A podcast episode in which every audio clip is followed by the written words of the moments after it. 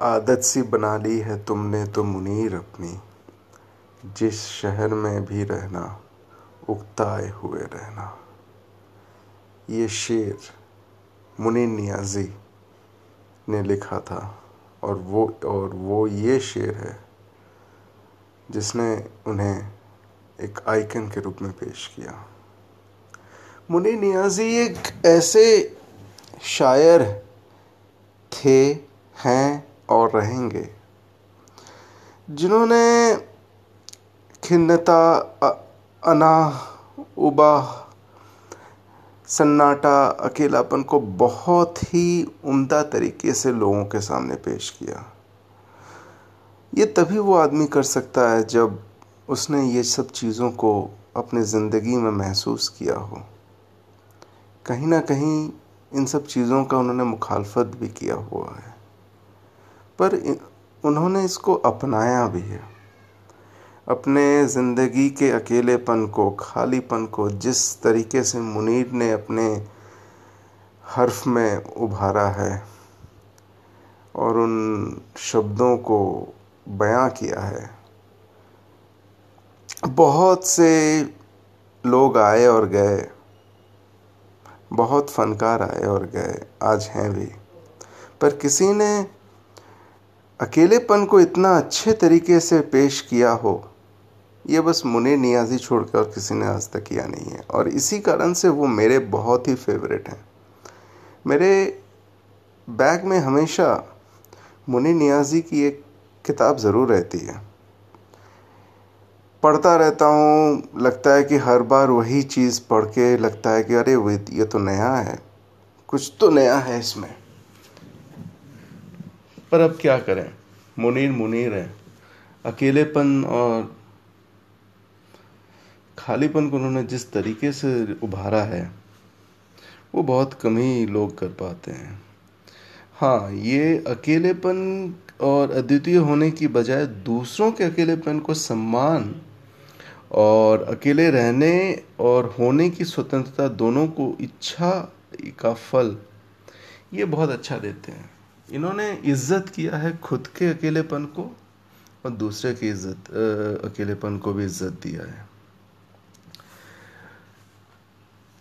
मुश्किल हुआ है रहना हमें इस दयार में।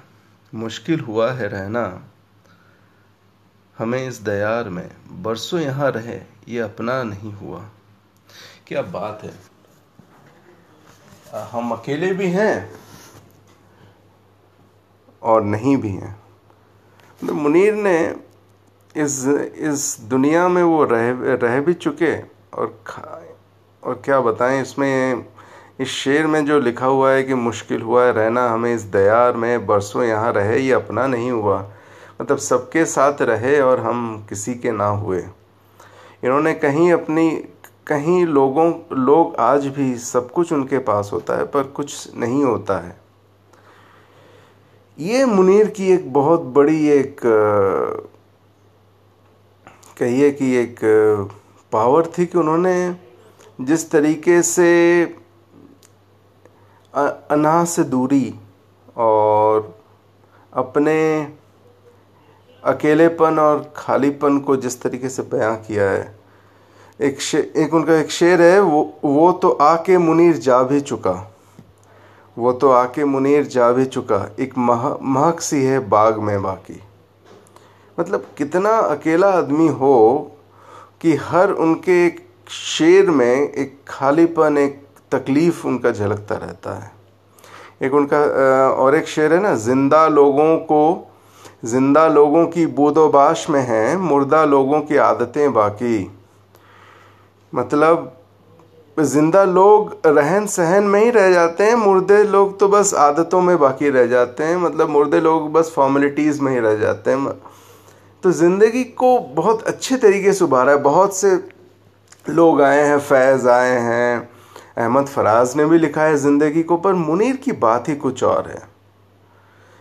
मुनीर ने ज़िंदगी का जो एक आ, एकांत है एक खालीपन है उन्होंने ये बहुत अच्छे तरीके से बयां किया। इसीलिए इसीलिए उनका जो एक फ़ेमस जो शायरी जो मैंने पहले आपको सुनाई कि आदत सी बना ली है, तुमने तो मुनीर अपनी जिस शहर में ही रहना उकताए हुए रहना। आदमी जब दूसरों से परेशान हो जाता है, उनके ईगो से परेशान हो जाता है तो ये शेर बड़ा ही एप्ट है और उसके बाद ये कि मुश्किल हुआ है रहना हमें इस दयार में बरसों यहाँ रहें ये अपना नहीं हुआ। क्या बात है। एक उन्होंने एक बहुत खूबसूरत एक आ, लिखा था एक गज़ल। मैं वो पढ़ना चाहता हूँ कि अगर मुझे याद है वो दिल की बातें ज़माने भर को ना यूँ सुना, सुनाता, मुझे बताता। वो दिल की बातें ज़माने भर को ना यूँ सुनाता, मुझे बताता। वो एक दफ़ा मेरी मोहब्बत को आज़माता, मुझे बताता। कि ज़ुबाएँ खलकत से जाने क्या क्या करा रहा है। ज़ुबाएँ खलकत से जाने क्या क्या करा रहा है। किसी बहाने अना की दीवार तो गिराता मुझे बताता। ज़माने वालों को क्या पड़ी है सुनाए जो हाल दिल। ज़माने वालों को क्या पड़ी है सुनाए जो हाल दिल। मगर मेरी तो आरज़ू थी मुझे बुलाता, मुझे सुनाता। मुझे खबर कि अंधेरे उसे निगल रहा है। मुझे खबर की अंधेरा उसे निगल रहा है। मैं उसकी राहों में अपने दिल का दिया जलाता, मुझे बुलाता।